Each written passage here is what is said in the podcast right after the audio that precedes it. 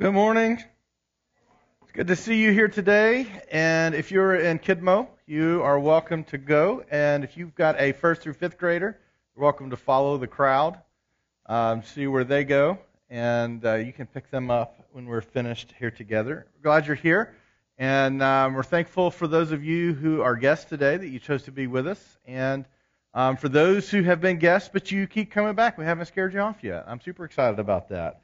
Um, this is a good day to be here, and I know it's cold. It was cold when I left this morning, and it's two weeks ago. Uh, it was 80 degrees, and it was 25 today. So um, it's that's weird weather.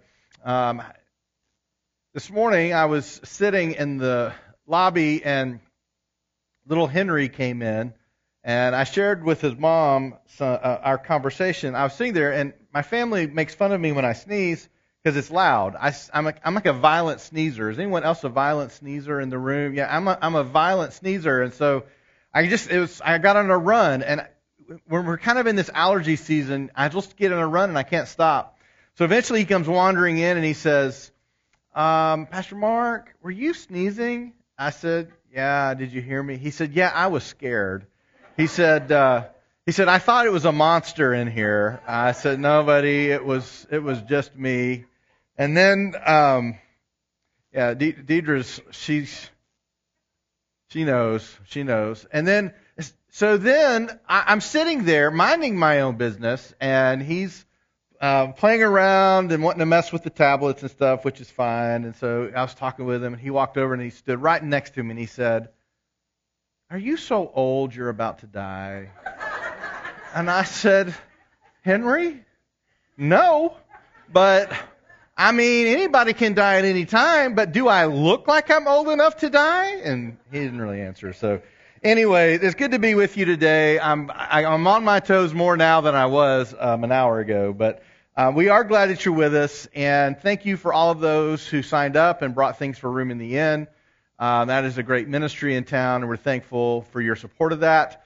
Um, also, for those who brought some food this morning, we want to uh, just wanted to do something special. Some of our ladies wanted to do something special for someone who's been here for a while and uh, is about to move. So Tara uh, Barkley is going to be moving closer to some kids, and um, we're excited for her, but going to miss her, and just want to do a little something nice for her this morning.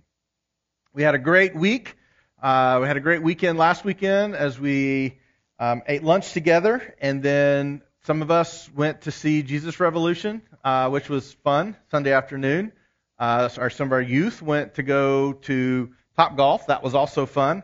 Um, I didn't do so hot, but they did. And um, but we've had just a good week together. But today's a good day to be here because I want to talk to you about some of the things we've been working on. And for the last few months, uh, we have been on a bit of a journey to figure out where are we in 2023 and where do we go from here um, with a specific challenge of not just thinking about 2023 or 2025, but of 2030 and beyond, because the world is changing. And um, the way we adapt to the world, the way that we allow ourselves to engage the world, it changes as the world changes. Uh, Journey will be celebrating this Easter its 15th uh, anniversary, which is really hard for me to believe. It's been 15 years. Uh, but a good number of you that are sitting in here today are, are, are fairly new, um, which is really something that's echoed throughout churches around our city that, uh, you know, where we were in 2019 and early 2020, we're in a very different place today. So I've issued some challenges to you, and I'm honestly, um, some of the things I've, I've kind of issued as a challenge to our church are, are the kinds of things I would they can they can kill a church. Like we need to really reimagine or decide if this is something we need to keep doing. And most pastors don't say those kinds of things, and you all have just responded so well. And um, and and a part of what I want to do this morning is share what a newly formed team has been developing as as far as where do we go from here. Um, I, I'm just excited to see what God's going to do. I'm excited that you're here. And one of the things that we have identified, um, and many of you have also identified in the surveys that we sent out, was um, one of our greatest needs is just the development of community. Uh, so many new people, so many new faces just don't know each other. And so we come in and we kind of do our thing on Sundays, and then we leave. Um, but what we need is an opportunity for us to get to know each other and rebuild those relationships. And even that sometimes seems difficult, at least harder than it was two or three years ago. We seem a little more distant. Uh, you know, we're a little more comfortable doing our own thing and not hanging out with other people. Uh, it's just kind of easier to come in and go and, and just kind of float. But that's really not what the body of Christ is supposed to be, and that's not what the church is supposed to be. And as we think about where is the church going from here, um, one of the, the most important things that we've identified that we need to work on is just the redeveloping community among us. And we've, we've have that in some pockets here and there. Um, but that's one of the reasons that we're in this series called May We Be One. And so for just a few minutes, I want to um, encourage you in a specific direction about community, and then I'm going to ask um, a couple people to come up, and we're going to talk about some initial first steps we're going to make, and then some ways that if you still would like to get involved, you still can. And uh, but last week we talked about the reality that as we look through Scripture, we were created for community. When we look back over um, all of the Old and New Testaments, we were built for committed relationships. We were created for that. We went all the way back to Genesis 2 and we found that as Adam was put in the garden to manage and to keep it and um, just to work the soil and, and, and to take care of the garden, God looked down and said, It is not good to be alone. And so along comes Eve. And the very first thing that God says to them is, You need to be committed to each other. Now, we often reference that in terms of marriage, but really, he's talking about humanity in a, in a place where like really good life experiences rarely happen to us as individuals. Normally, they happen to us in the context of relationships. And Jesus would eventually go on to say, of all the teachings of the Old Testament, most consistent thread is that you will love God and that you will love each other. And most of the teachings of Scripture will, are, are trying to point us into what does that look like and how do we do that? How do we love God and how do we love others? And and some of that, it, it, just seems very obvious. And if you go back and you look at some of the laws, it seems very obvious. If you got a hole in your yard and somebody's ox falls in, like they don't have an ox anymore, so you need to buy them a new ox. And like if people's oxes keep falling in your in the hole, then we need to take more drastic action because you're harming the community around you. There's crazy things like that in there. When we look at the Ten Commandments and what we find are a listing of ways that we should either love or refrain from something because that does not show love. And one of the very last prayers that Jesus would pray, we, we read last week in John chapter 17, verse 22 and 23, it says, The glory that you have given me, I have given to them, that they may be one even as we are one. I and them, and you and me, that they may become perfectly one, so that the world may know that you sent me and loved them even as you loved me. His, his prayer, the, some of the, the departing thoughts um, in, his, in his mind, in his heart, and the prayers on his lips was that we would be united in the kind of community that we were created for. And he knew that was going to be a struggle. Like one thing we don't have to to, to pray about or to consider is if we go to a basketball game and there's a concession stand, I don't have to talk to Deidre and say, Do you think Malia would like some concessions? Like, there are some things that are just a given. They're just going to happen. You all have your own concession stand, right? Uh, but I don't have to think about that. I don't have to wonder. I don't have to voice concern. You know, I just want to be, us to be really intentional that when we go to basketball games, that Malia gets con- she gets concessions. We don't have to do that because she's going to be right there telling us, hey, I need to go get concessions. Jesus would not be praying, may they be one as we, he and the Father, are one, unless he knew it was going to be difficult. He knew it was going to be a challenge. And this is a challenge that I want us to face head on. It's not just in our church, it's in a lot of churches, and it's not just in the church, it's, it's in communities our separation from each other, our, our looking at each other with suspicion, our kind of driving to our own, you know, sides where the people always agree with us. We just, we watch the news source that always says the things we agree with, or, or we go to the church that always says the things that we agree with, or I only hang out with the people that I know they're just like me. And he knew that in such a diverse group of humanity that we are, that we were going to struggle to have these relationships with each other. So his prayer was, maybe may they be one. I shared with you that just, just looking at that verse 23, when we grow towards each other, Jesus expects two things to happen. One, that we'll mimic his relationship with the Father, and two, we will give validity to the message of Jesus. You realize your willingness and ability to build relationships with people not only gives validity to the message, but it points people to the gospel? And the church is not really known for this. We have a tendency to separate and to divide and to say who's good and who's bad, or this sin is bad, my sin not so bad. And we have a tendency to do that, and, and then we have great divisions within the church. This is one of the things that Scripture constantly teaches us towards. Don't be divisive. Don't be talking about people behind their backs. Don't be sharing stories about people that ought not be shared. Because that messes up relationships and community. And this is one of the goals. This is one of the beautiful things about our faith is our faith is both descriptive and prescriptive. This command to be one is both descriptive and prescriptive. To love one another as we love ourselves is both descriptive and prescriptive. It's prescriptive in the way that Jesus said, do it. I'm prescribing that you should love others.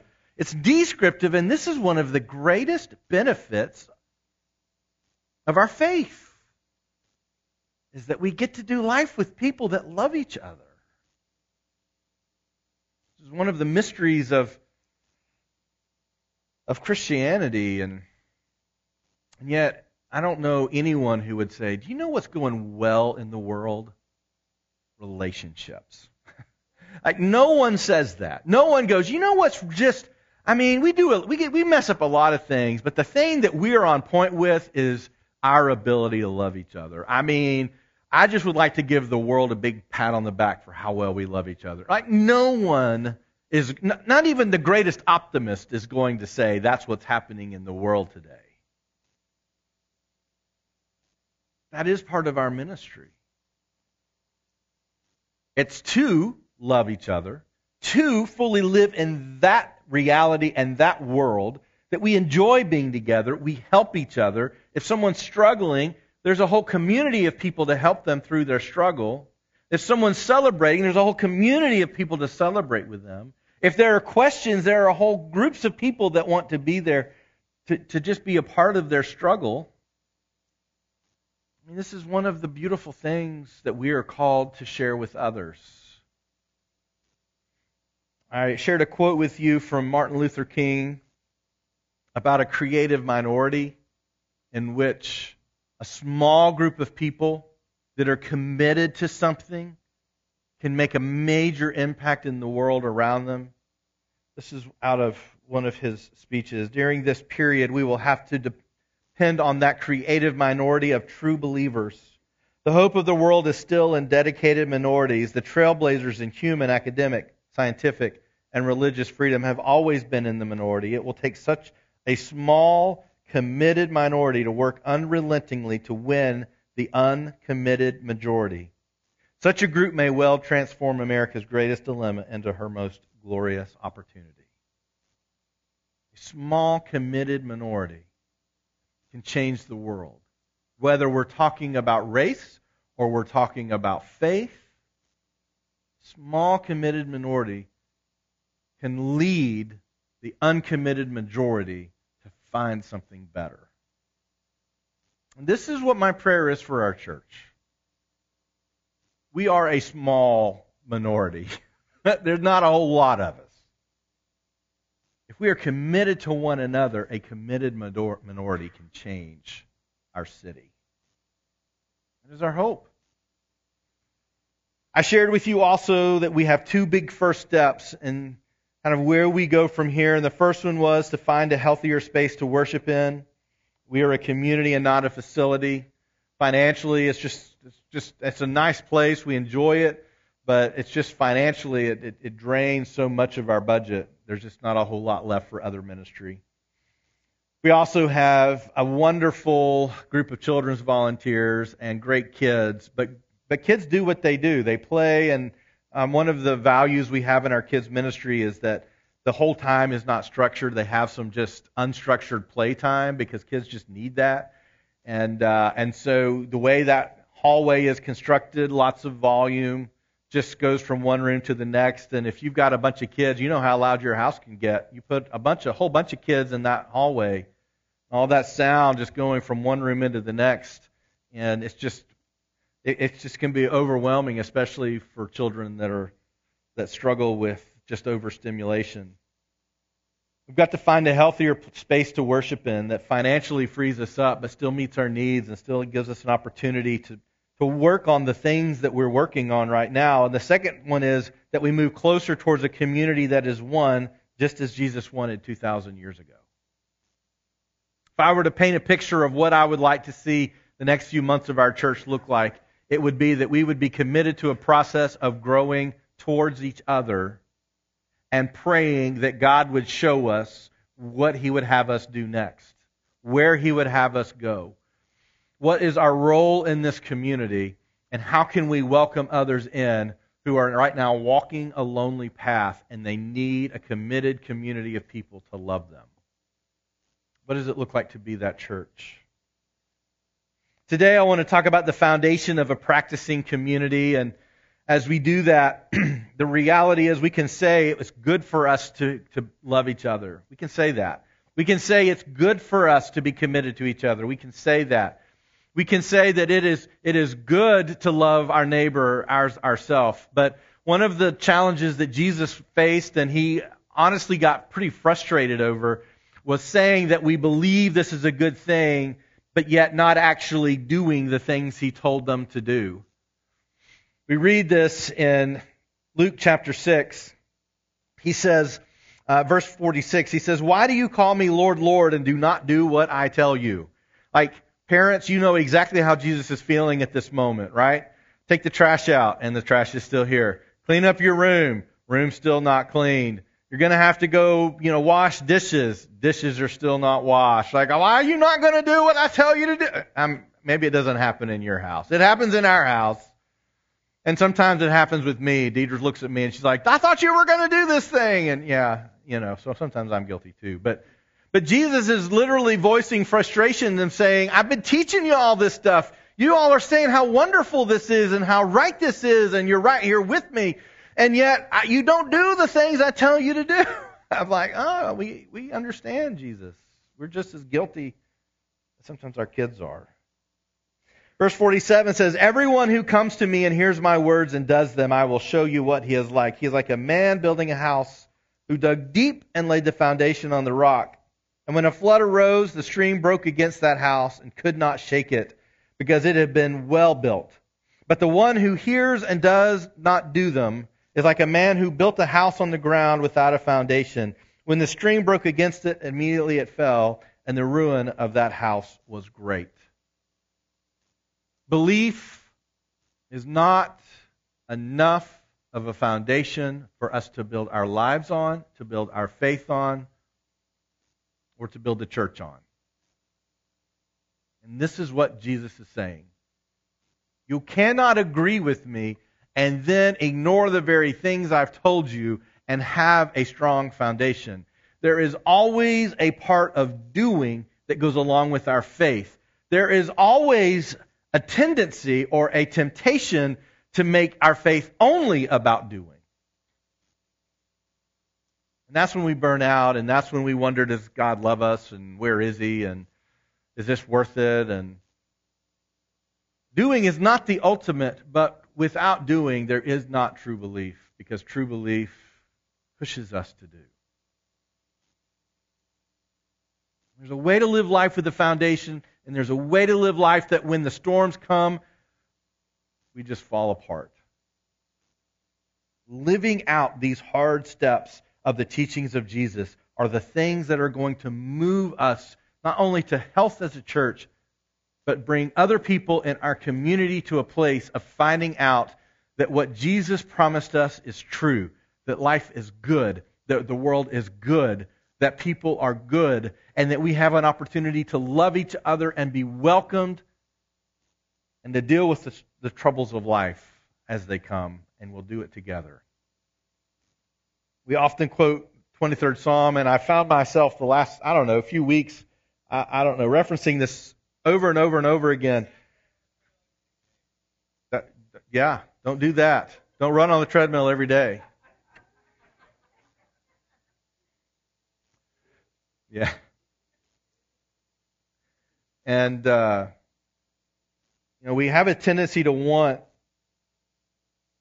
to be able to walk through the, through the green pastures, beside the still waters. There, there's some feeling within us that if we just do things right and we pray the right things and we go to church and we do all the things that Jesus tells us to do, that somehow we will perpetually live in that most pastoral of places where we just feel good and life is good. That all those things we hope about heaven, we think maybe I can have those here if I do everything just right. And then when we read the 23rd Psalm where he says, I, I walk through the valley of the shadow of death, I fear no evil, we think of it as the place where we are and we're going to get out of it as soon as we can and we'll never go back to it again. But that is not how life works. Life works in the green pastures but no sooner are you in the green pastures than you'll find yourself again through the valley of the shadow of death. And one of the things our faith tells us is whether we're in the green pastures or whether we're in the valley of the shadow of death, we are good. We're okay. We may not like being in that place, but we're okay. There's a strength that comes in our confidence and in our faith and in the way that we choose to live our lives. And I believe, in, in part, although we read that uh, very individualistically, me and Jesus in these places, God intends it to be us together in these places. We go through those hard times together. That's a gift of the kingdom of God. And yet, it is so easy to try to live our lives avoiding all of those hard things or hard people until one day you look in the mirror and you go, you know what? I think I'm one of those hard people. Y'all ever do that? Like I got this list of hard people, and then I realize I think I'm one of them. I think I am. Part of the beauty of our faith that even if you're also a hard person, you deserve to be loved. You deserve to have a community that is with you and fights for you. Even if your sin is deemed worse than someone else's, Christ died for you and for us. That is a beautiful promise. We have to figure out a way to practice this community in a way that works. You know, it would be great if we all lived in one really big house, wouldn't it? My niece, my niece for years said, except for Leslie, she says she's out. My niece said for years that she would, uh, she was going to get rich and she was going to build a big mansion and she's going to let all of us move in with her and she was going to take care of us. And so for years we'd be like, uh, Lydia, we can't wait to move in. When, how's, it, how's that house coming? And then something happened. She entered high school and she's kicked us all out of the house now. Like now, the house is still happening, but none of us are coming. Like none of us are invited anymore. Wouldn't it be nice if uh, we could just do life together all the time? We could have breakfast together and talk about Jesus. We could help each, our, each other's kids with their homework. That'd be nice, wouldn't it? I'm not really proposing that. Like we watched Jesus Revolution, now we're going to have a commune. I don't. I'm not. That's not where I'm headed with this life gets difficult and busy. Those things would be wonderful, but they're unrealistic given most of our schedules. We can develop practices that build this within us. Because remember, loving each other is both prescriptive, he told us to do it, and descriptive. This is one of the real benefits of being a Christian. We have to find some practices that allow that to grow within us. Glen Stassen and David Gushee in Kingdom Ethics said this The church's moral task is not primarily to come up with the right beliefs about issues like euthanasia and peacemaking and then make sure that every member holds these right beliefs, nor is it to come up with the right set of timeless virtues and hope that every member will be virtuous. Instead, our central task is to discern which specific practices fit the kingdom of God and which attributes of community character are appropriate and fitting for peoples whose lives are surrendered to God. We want above all to be useful servants of the reign of God, and thus with all our heart we seek to discern and then to put into practice a total way of life that advances God's kingdom. It is not that we are the guardians of virtue. And we make sure you know what is virtuous and what is not. We are not the guardians of making sure we're right and we let everyone knows who's wrong. This is not how Jesus talked about our life or our faith. But instead, we are to be a, a, a, people, a community with character, the kind of character that God can use, the kind of character that values the things that God values, but we're bringing people into a community through these practices. What are some of these practices that we've got to develop in order to be a healthy, thriving community that leads other people out of darkness, out of captivity, out of oppression? How do we lead them to a place where they can experience this beautiful relationship with God and with other people? Jimmy, a couple of weeks ago, talked about one of the most important ones, and it is the practice of abiding. We must practice abiding. He talked about Jesus being the vine and we are the branches, and that we gain our sustenance from Him. And at times we get stuck and and twisted, and we, we cut off the ability for nourishment to flow through the vine. We stop producing fruit, and then we come together and we encourage each other and lift them up and untangle the branch so that it can produce fruit again. We must practice this abiding in Christ, this daily, not only commitment, both prescriptive and descriptive again, but this daily opportunity to walk with the Savior of the world, with a creator God that's a part of every moment of our lives. One of the most dangerous things to your faith is to believe that Jesus is part of your life. Because he says, you're either all in or you're all out. There is no in between. And abiding says, I want all in. Like he's a, I would love to say I think about Jesus every moment of every day. I certainly don't. I don't think that's what he means. But it is this perpetual commitment to be where Jesus is, to know him, and to be a part of what he wants to do in our lives, that being the driving force of who we are and what we do. We must practice abiding. John 15:5 I am the vine, you are the branches, whoever abides in me and I in him, he it is that bears much fruit. For, for apart from me you can do nothing. We must practice this abiding. This is how we wake up in the morning on a Monday morning and think, oh, I don't want to do another week. We abide in Christ. This is why we put cautions up about social media because it's hard to abide in Christ if I'm abiding in Reels or Instagram or TikTok or I don't know. I don't know how long you're going to be able to be on TikTok. I don't know. I never, if it's going to get banned or not, who knows? But for now, it's easy to abide in TikTok or to abide in the news. He says, Abide in me.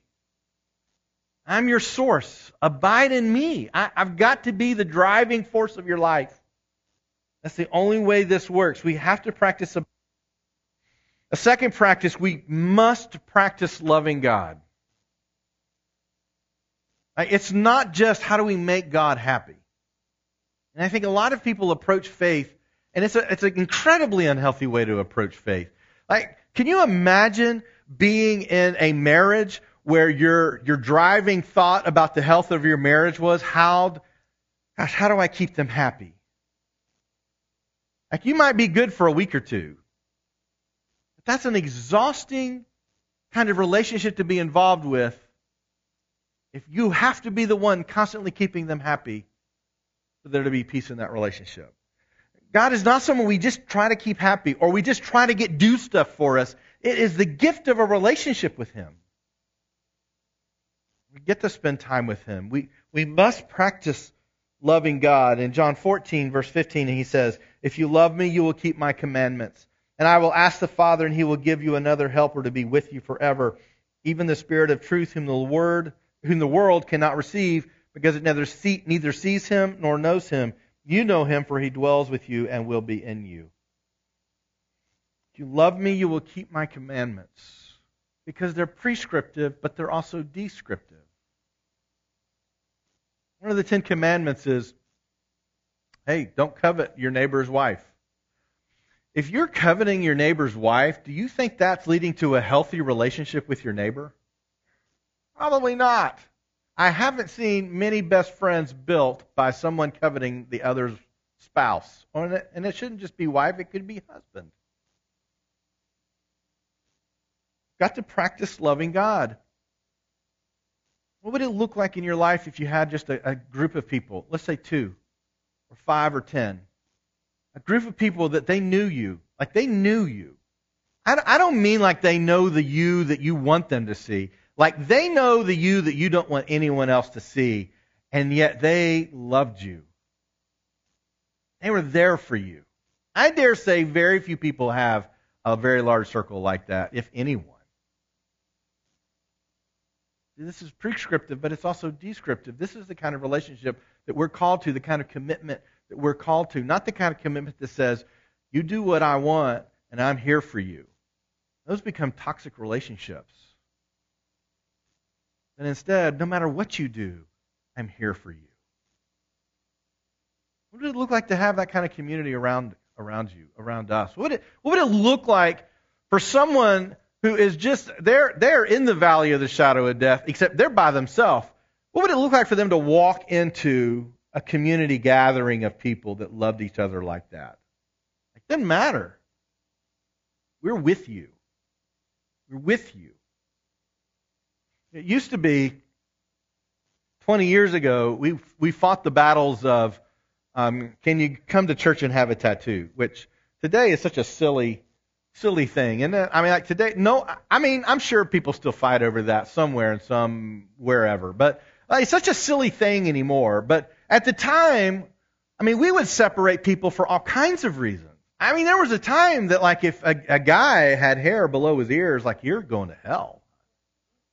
I mean, those were just, yeah, Paul had no chance. No chance.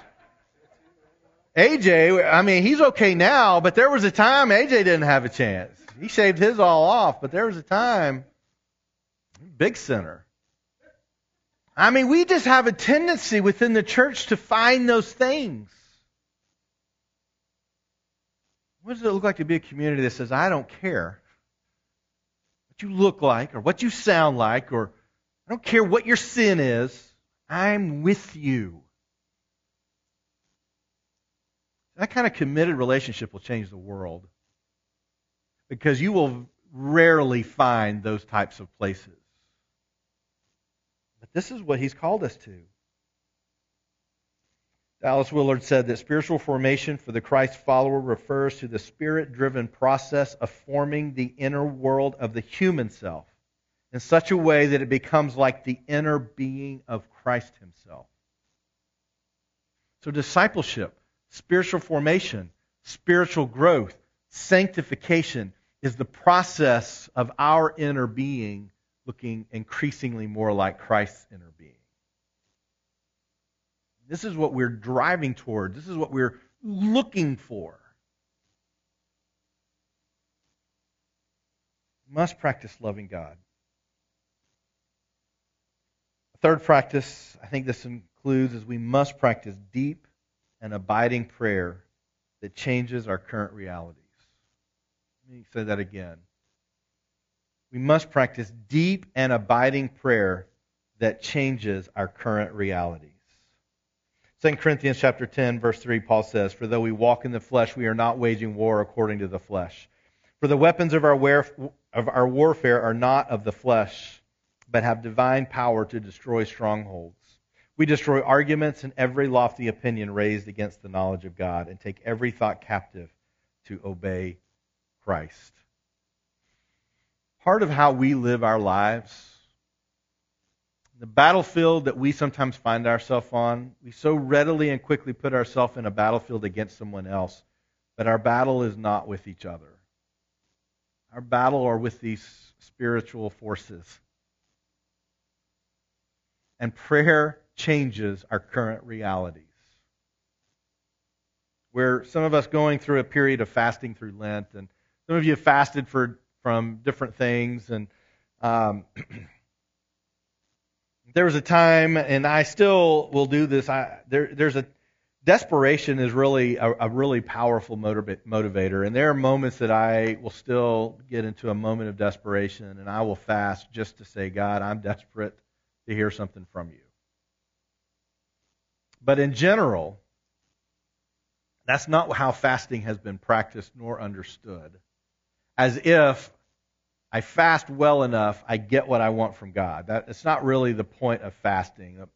Part of the point of fasting is recognizing, giving up things, and recognizing that we are not able to live our lives individualistically. Like if I give up certain uh, if I give up an amount of food for Lent, I recognize I can't be sustained. I, I get hungry now, and I, I, can't be sustained just on my own. I, I, need food, and then I need whoever's worked the, the land to provide that food, or who's whoever's prepared that food. I can't do life alone.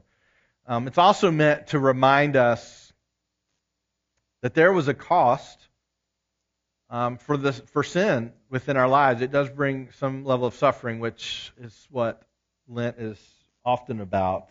Recognizing it was our sin that Jesus gave his life. He had to give his life for us. And it reminds us that sin is not something we take lightly. It's not something we just say, ah, it's no big deal. I, I mean, it, it is a big deal. It breaks things. It breaks our relationship with God. It breaks our relationship with people. If we steal, we're breaking a relationship. We're hurting someone else. If we if we murder, we're definitely hurting someone else. And Jesus took it a step further in the Sermon on the Mount and said, "Listen, if you just hate somebody, you're just saying you're hurting someone in the same way as if you murdered them. It breaks relationships." But prayer gives us the opportunity to invoke God to do things that only God can do. To work within the spiritual realm that we ourselves are powerless in without Him. And so there needs to be deep and abiding prayer in which we are spending time with Him. And we are also praying not only for what we need, but praying for others. And praying as Jesus prayed for His kingdom to come on this earth as it is in heaven, which I, I believe is really a big part of what our lives are supposed to be about. How do we bring that kingdom here? Fourth practice, we must practice meaningful and committed community. That means we have to be committed to each other. Just, just look around the room. These are the people you need to be committed to. Know, Rafi's doing it. Good job. She's making sure. Yeah. Around the room. Just look around the room.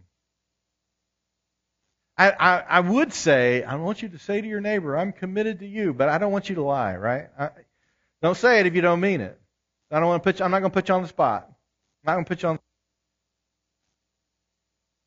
this is who we commit to. We also, as a church, have been very intentional about committing to other faith communities. In the sense that we are just a, a piece of the church. We have other brothers and sisters around the city that are a part of, uh, of the church that we're a part of. We're committed to them as well. And we can be committed to a group of people that want nothing to do with God. We can still we can commit to love them. That's what Jesus did. He would just walk up on a person who wasn't a believer, wasn't even a Jew, and say, I see you. I'm with you. We have to practice meaningful and committed community. Uh, last week, when we talked about the, the creative minority, this was a quote by Jon Tyson, who's a pastor in New York. He described a creative minority. I, I read you that quote from Martin Luther King. They can a, committed minority, a creative minority or a committed minority can change an uncommitted majority. He says a creative minority is a Christian community in a web of stubbornly loyal relationships. Do you have stubbornly loyal relationships in your life?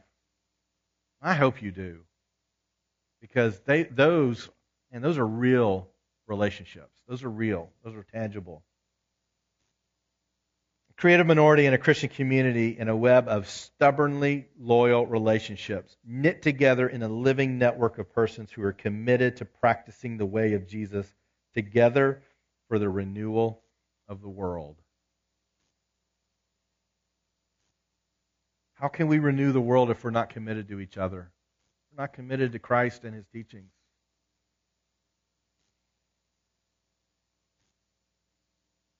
Lesslie Newbigin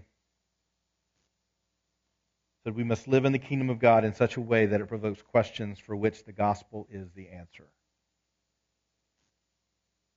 I raised a question last week what is the gospel? What is the word? And it's easy to come to the place of saying the word is, if you were to die tonight, you know whether you'd go to heaven or hell. Very easy to say that's it. That's the gospel.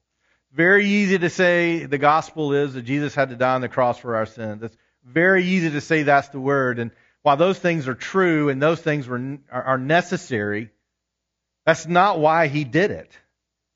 Jesus didn't simply do it because, you know, I'm a bit obsessive compulsive. The sin things kind of mess things up. I think I just want to wipe it out and kind of wipe it off my plate so everything's be nice and neat and tidy. But instead, he knew that there was a way that you could live life that was really wonderful. And the gospel is that the kingdom of God is here, and if we choose to live within that kingdom, which means recognizing our sinfulness, recognizing God's love for us, recognizing Jesus gave his son for us, but that there's a way that we can live life that is good and life giving, and we can actually bring the kingdom of God here into this place. We can actually experience it now. We spend so much time worrying about getting people to heaven, but there's, you know, there's so much life going on right here. It's like going on a trip and you sit down to do all your planning and you plan how we're going to get somewhere and then you plan how we're going to get back, but you never talk about what's happening on the actual place you're going to. Like we're going to drive to Orlando and then we're going to drive from Orlando back. We've got all our plans in place and the days and the times and, and where we're going to stop for gas and, and, and, uh, and all that stuff. But you never talk about going to Disney World or or where or Universal or the beach or wherever. You never talk about that time. That's how we often talk about our faith. We talk about life right now, and I need to confess Jesus is my Lord and Savior. And one day I hope when we die we're going to get to go to heaven, and then like life's going to really get good. But but you miss all the point that Jesus was trying to talk about, which was right now. It's most fully felt. We fully love God and we fully love each other. These practices, I think, are practices that we need to we need to focus on. We have to practice abiding. We have to practice loving God. We have to practice deep and abiding prayer that changes our current realities, the expectation that this is what God wants and He wants to use us towards. We must practice meaningful and committed community. So I shared with you two big first steps that I think we need to make as a church. And I'm going to ask some friends to come up and, and talk with me for, for a minute, or I guess we can come up one at a time. Scott's going to join me, I guess, first. And I want to I want to first say how appreciative I am of uh, of the group of people that have that committed to be a part of this discipleship team, and um, I challenge them that like we we're not in a wait and see phase. We're in a plan and do phase. We've been waiting and seeing, but we're at a place where we need to go and do, and we need some initial first steps to get started. And um, this this group of people, um, boy, have just super encouraged me, and have come up with some ways that for us to take these next steps. I'm going to invite you to to join us on those, and I've asked Scott to help me share what some of those are. Um, in discipleship, as I mentioned earlier, we felt that one of our greatest needs was not we need more Bible studies. And Bible studies are good. We don't need more Bible studies. We don't need more commitment for people right now uh, to commit to go to somebody's house and spend an hour in some kind of spiritual discussion. While that may be what you're looking for, and I do think there is an absolute place in the future for those groups, what we need right now is to get to know each other better. We really need to build relationships because it's out of those relationships uh, that the rest that, that everything else is going to grow. And one of the hard things through this season has been um, just kind of getting things moving. It's absolutely true. Things in motion tend to stay in motion. Things at rest tend to stay at rest. And this team of people have been committed to motion, and and it's when some, an object's at rest, it's really hard to get it moving.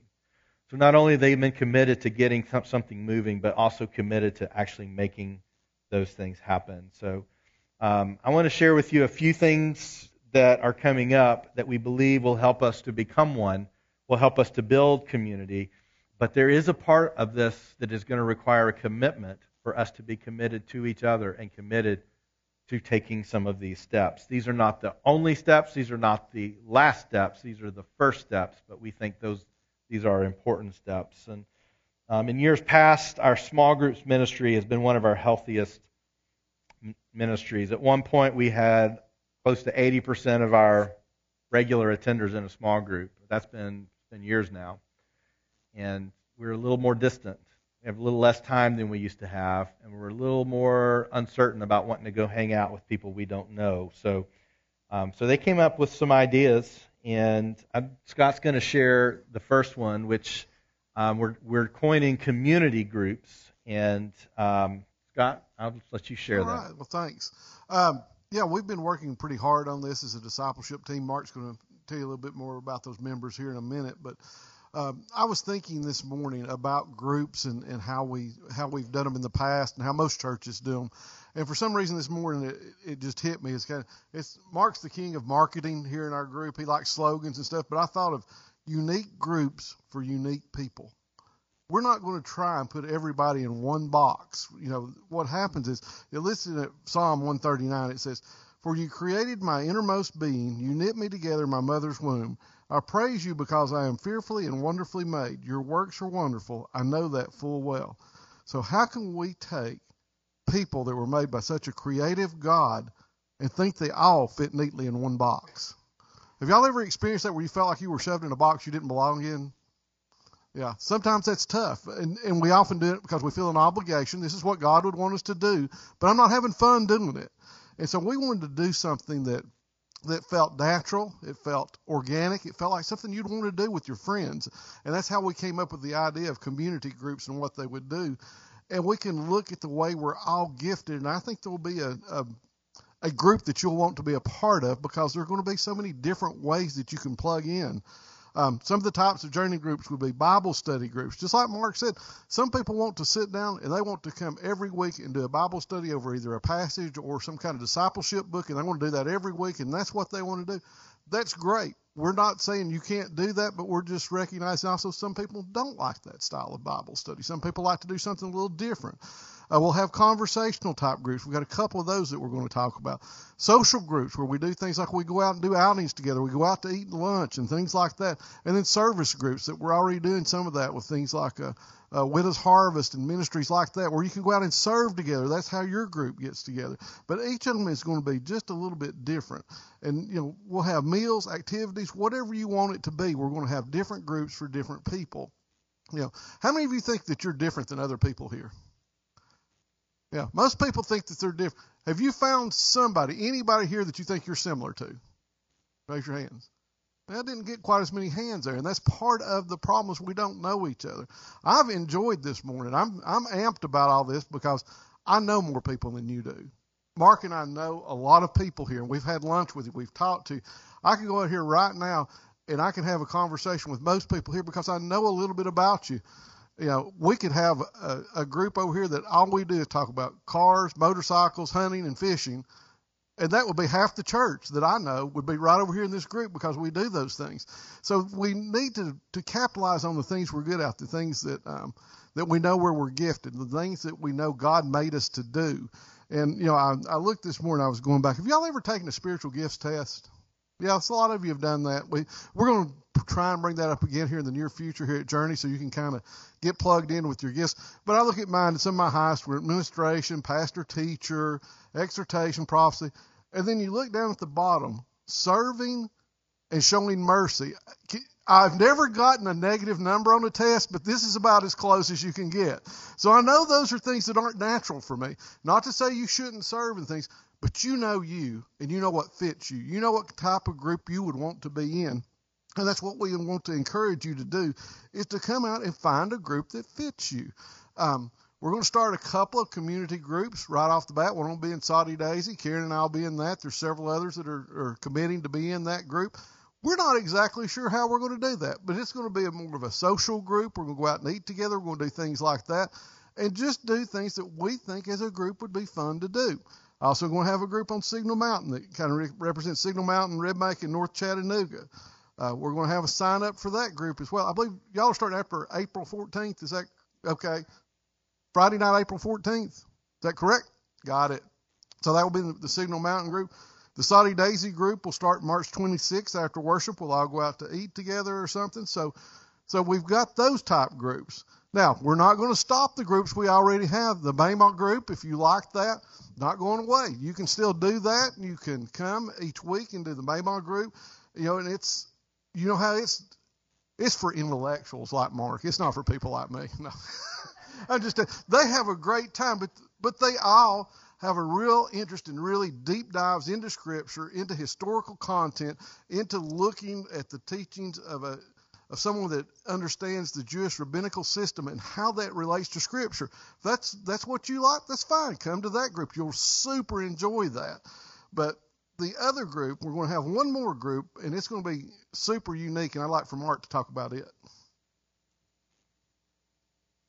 Yeah, and and just um, Cliff Notes version. So two community groups are starting. Soddy Daisy is going to have their initial meeting next after church. Right? They're going to tell us where we're. Well, that's next. Okay.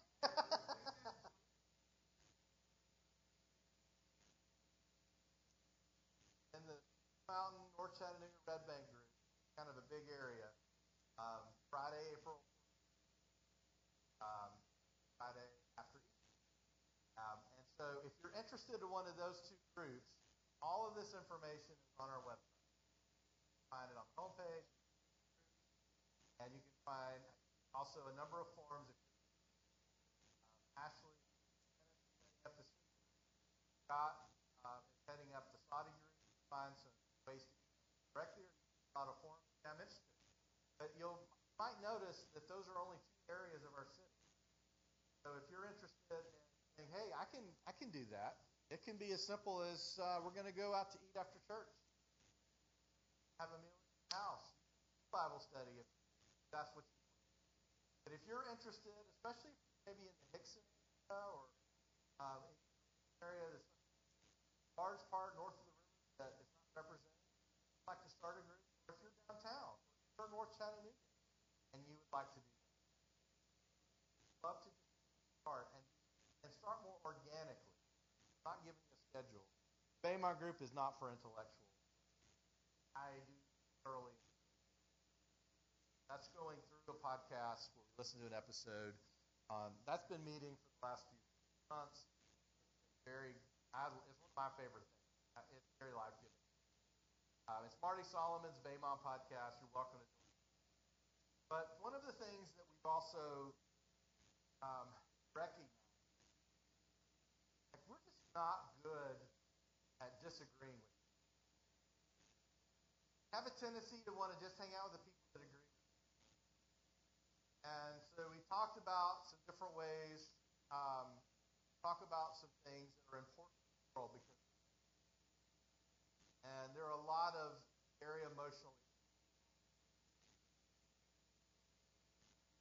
And one of the members of our Bema group, and somebody's while now, Greg Heidel, is back, um, always the well-dressed man.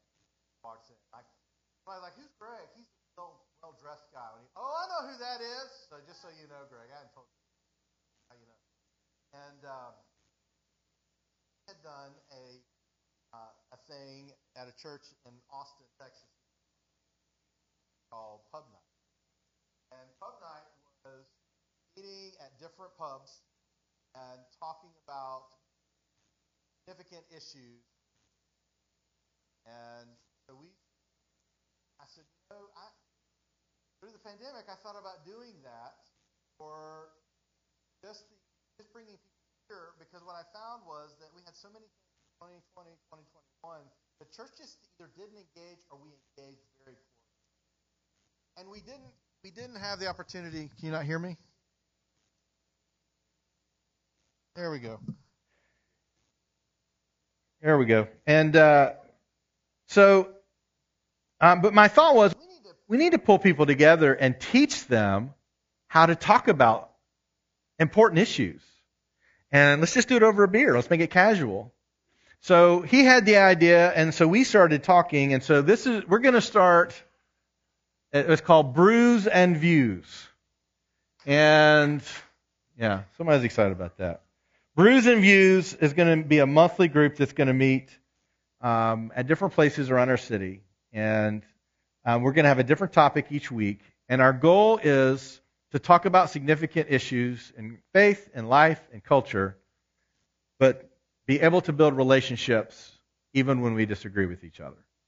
So, if that's something that you would be interested in, we're going to have a planning meeting Tuesday, March 28th. That's a week from this Tuesday. We're going to meet at Monkeytown Brewing, which is right here off of Ashland Terrace. Um, you can also go online and you can sign up for that. Um, and we're going to just sit down and figure out some of our first topics. We want to start with journey people um, and build the dynamic and build the initial relationships. And then we're going to open it up to the rest of, our, of the community. We're going to start advertising it outside the community. Because what's the point of having an event where we talk about this kind of stuff only with people that agree? And I'm not saying everybody in Journey agrees. Um, but we want to have an opportunity to have those conversations. So that's going to be the 28th. That's another one. You don't have to do that and anything else. Uh, you can just do brews and views. You can just do a community group. You can just do Bema. You can do more than one, or you can start a group yourself. Uh, we would love for you to do that. Some of the the, the ground rules. Um, we're kind of working on some ground rules. Um, so skip the two slides from there. Um, some of the ground rules are that we're going to respect people and value wrestling, struggling, and questioning. It's one of our ground rules for this. Another ground rule is that we value diversity of thought and relationships over agreement. And another ground, uh, ground rule, we value authenticity and will not judge those with whom we disagree. So it's a tall order, to be honest, in this culture. And we would like to start that here and see it expand. And to our knowledge, no one's doing this in our city. Um, another another thing you're going to see coming up on April 16th, which is the Sunday after Easter, is we're going to be having another table event. We're calling it Brunch Church. And Brunch Church is uh, we're going to meet at 10:30. We're going to have a sign up genius. We'll be sending that out to provide breakfast foods. Um, we're going to do the whole morning in the event hall. Um, we're going to eat. We're going to have a, a, worship service in the event hall, which is going to be different than what we typically do. Um, we're we're going to do we're going to have an unplugged acoustic worship set, and then I'm going to have a um, this kind of an interactive devotional where we're going to talk to each other and then have opportunities around the tables to talk. Um, and then we're probably going to start doing something like this quarterly. Um, I don't know. We're going to see how this one goes first. uh, that's going to be Sunday, April 16th. That will be here. Enjoy a shared meal and spiritual conversations as we build community together. These are first steps. And there are lots of opportunities to get involved in right now. And if your head's spinning a little bit, I would just encourage you to go to our website. All this information is there. And if you want more information, you can email us. And if you want to sign up for something, there's lots of places that you can sign up for stuff. But I want to challenge you that being in committed relationships with each other means at times we take steps that are more comfortable not to take. So I want to ask you to be there, to join one of these community groups. If there's no group near you, I want to encourage you to start a group. And I'll be happy to talk with you about that. Um, I really appreciate our discipleship team. Some of the people that are on that team are Bruce and Kathleen Cunningham and Ashley Tanis, Paul Schreiner, Harlan Picard, uh, Joe Clausen, Jimmy Davis, Scott, and Ken Brown, and I think I think that's everybody that was there for those meetings. Uh, step where we're headed from here because we are headed somewhere. Our next step, if you would like to get involved, um, so next slide. Next up, we're, there's been a request for a directory. We actually have functionality through Planning Center, which is our software that we use here that you can uh, we can have a, a, a digital directory and an app, and so we're working on rolling that out where you can have you get to choose what information is shown. You get to choose whether you're in the directory. You get to choose what information is shown about who. You can have an individual picture and you can have a household picture, um, just as a way to see who uh, who do we not know. And I've seen that face, but I don't know what their name is.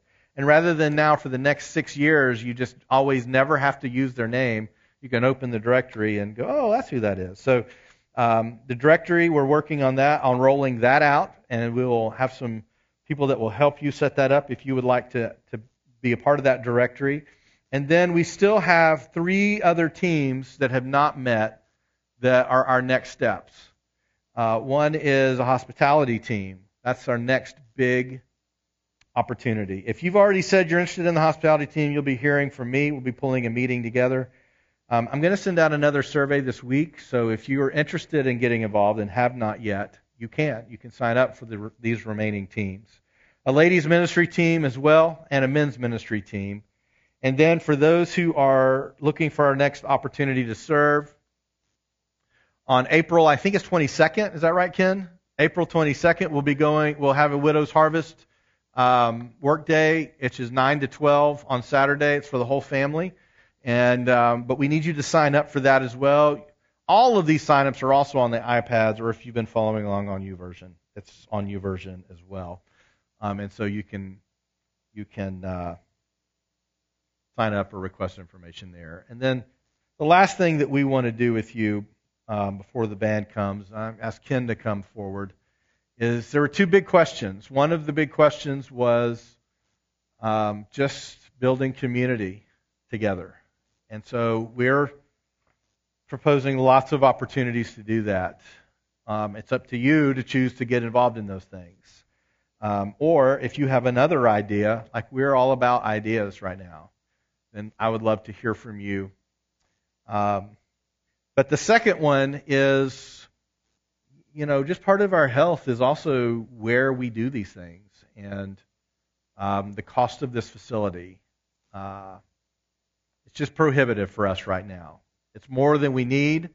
Um, it's more than we can afford. It is not. We are not being charged unfairly. Uh, we have a good rate for this space, but it's way more than we need and way more than we can afford. So um, we've been asking you to pray about where our next space is, and as I mentioned last week, there are some conversations going on. Um, some other churches have reached out to us and said we would love for you to come and find a way to use our space because we've got plenty of space. So we're having those conversations. We don't have anything to share yet as far as definite possibilities, but we just have a lot of conversations. And I asked Ken if he would come up and and um, just lead us into some prayer and call us to prayer over these next things. It was his idea, so I wanted him to come up and, and do that. Ken.